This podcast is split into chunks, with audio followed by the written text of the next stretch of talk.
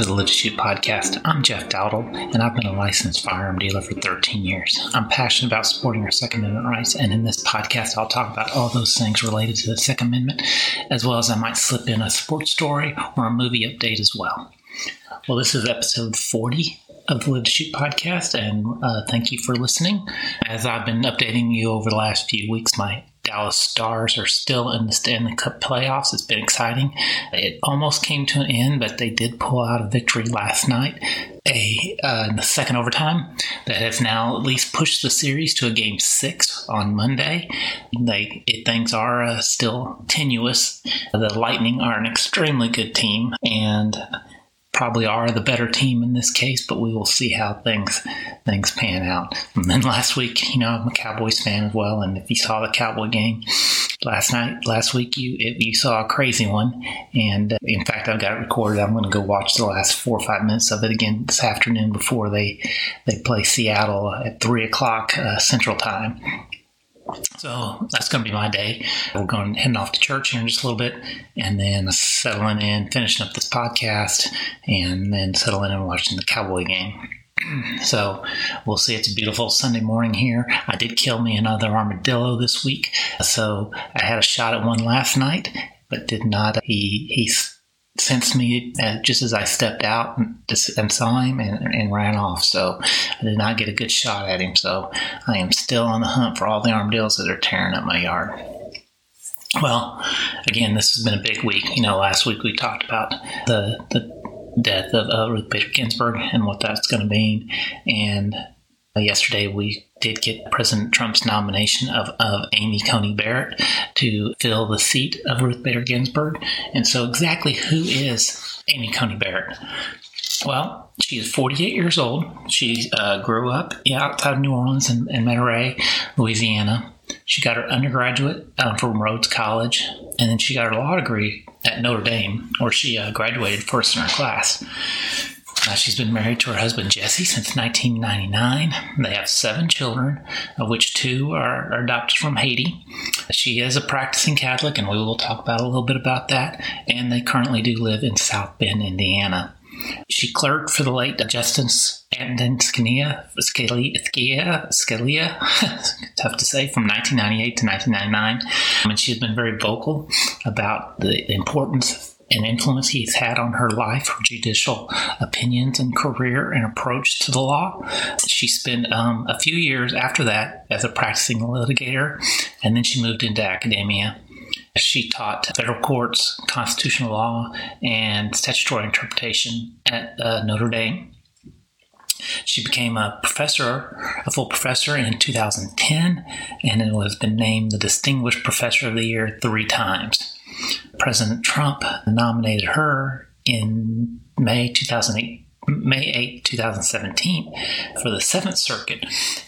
And she received bipartisan support at her confirmation hearing. She had 450 of her former students signed a letter to the Judiciary Committee telling senators that Ms. Barrett was supremely qualified.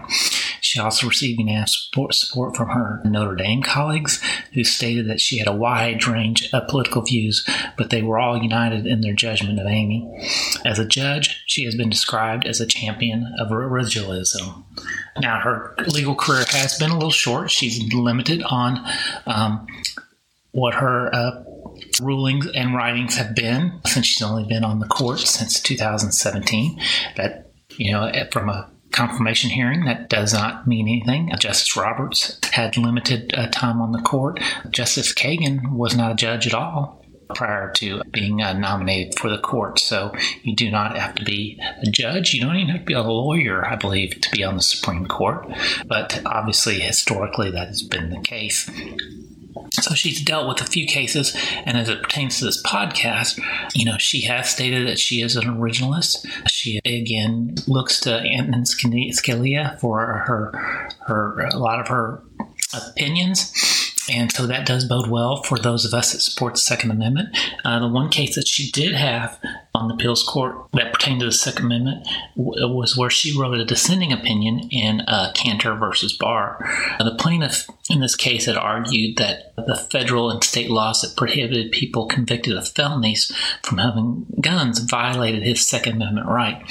He had been convicted of some white collar crime and was suing to be able to possess uh, firearms. And she said that the country that she, in her dissenting opinion, she stated that the country's founding legislatures took away the gun rights of people who were believed to be dangerous. She argued that the laws are too broad because they ban people from having a gun without any evidence that they pose a risk. But she also stressed that the Second Amendment confers an individual right intimately connected with the natural right of self defense and not limited to civic participation. So this does, you know, pose uh, very positively for us, uh, especially the fact that she does believe that it was an individual right, that she's looking to what the founders actually had intended when they wrote the Second Amendment. So, as it pertains to that, you know, you know, you can never predict. Judge Roberts, Justice Roberts, has shown that you can't really determine ahead of time what a justice how they may rule. But the one thing that is, in my opinion, is a strong favor for, for Miss Barrett, and it's the one thing that's driving the left crazy is her religious faith. They are. She is a strong Catholic, practicing Catholic. You know, she's got she's uh, got seven children, five uh, that are her own, and two adopted. So, and she is a you know an independent woman, mother, and but she has been criticized for her her faith, and that the primary reason is that the left um, is concerned that she will tilt uh, the scales as it pertains to Roe v. Wade. And from my opinion, that's that is a good thing. From the left, it's it's not, and that she will use her Catholic faith in terms to to interpret the law, and she that to me, and I am not a judge. I don't know how you cannot uh, lean on your faith as you look at the law, especially the fact that our laws did come from from uh, the Christian faith and from the Bible, and so that the, you kind of can look to both of them for for the interpretation. But she is going to get um, attacked. It's already happening. They've also looked at organizations that her that she is a part of. That Bill Maher said, you know, that she's in part of an organization that is has some Pentecostal associations with it, and I have actually, you know, become familiar with some, uh, you know, more of a Pentecostal type denomination, and have been, you know, exposed to things that I did not understand at the at the beginning, and, and one of them is speaking in tongues, and you know the organization that partic- that she's a, that part of, you know, has some language around speaking in tongues, and it is not what uh, people think of when they talk, think about maybe some of the faith healers and they're just standing on stage. You know, speaking in tongues is something that's supposed to be done in private. It's a private prayer language only between you and God that you may not even understand, but God does that understands it. So it, it is not extreme. It's not crazy. There's a lot of people that participate speaking in tongues, and some of the, the other things that are uh, mentioned. So, but they're going to attack her uh, they're going to attack. You know, I, I, hope they leave her family out of it, but, uh, you know, I'm sure they're going to figure out a way to, to, claim that she is racist, despite the fact that she has adopted two children from Haiti. And we can never put it past the left on what they're going to do. So it's going to be interesting to watch over the next two weeks. I think the, I haven't given a date on when the confirmation hearing is going to start, but it it's going to start, you know. And then we've had the whole debate, and I've switched up about whether it's right to confirm a justice in an election year, and the fact that Obama made a nomination but at the time, you know, he did not have the control of the Senate. His party didn't, so it didn't go anywhere. President Trump does have, does have that advantage. He can make a nomination, and apparently we do have the votes. So let's uh, pray that um, Ms. Barrett gets confirmed quickly and painlessly, that she's not um, dragged through the muck and mire of the leftist party as they attack her. She seems to be a very intelligent woman, and I believe that she'll be able to handle her herself uh, quite well. But you know, you look at her children, her husband, her family; they don't need to be exposed to that as well. So keep praying for her we will see. We will be updating. Tuesday is the first elect, first debate. So let's see what that brings out. And as I've continued to promise, I am going to keep playing until the election. Uh, the clips of what uh, Joe Biden um, believes about the Second Amendment. Who in God's name needs a weapon that can handle a hundred rounds? For God's sake. I think we have to, in fact, have universal background checks, eliminate assault weapons as uh, being illegal to be sold or owned in the United States, as well as uh, limiting the number of bullets that can be in a, in a clip to 10.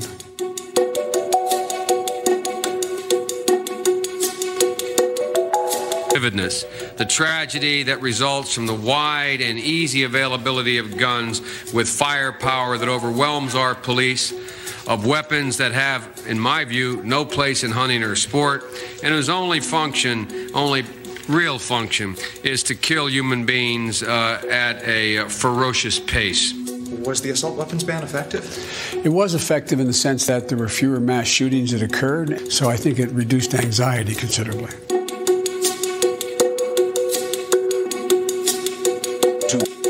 To gun owners out there who say, well, a Biden administration means they're going to come for my guns. Bingo. You're right if you have an assault weapon.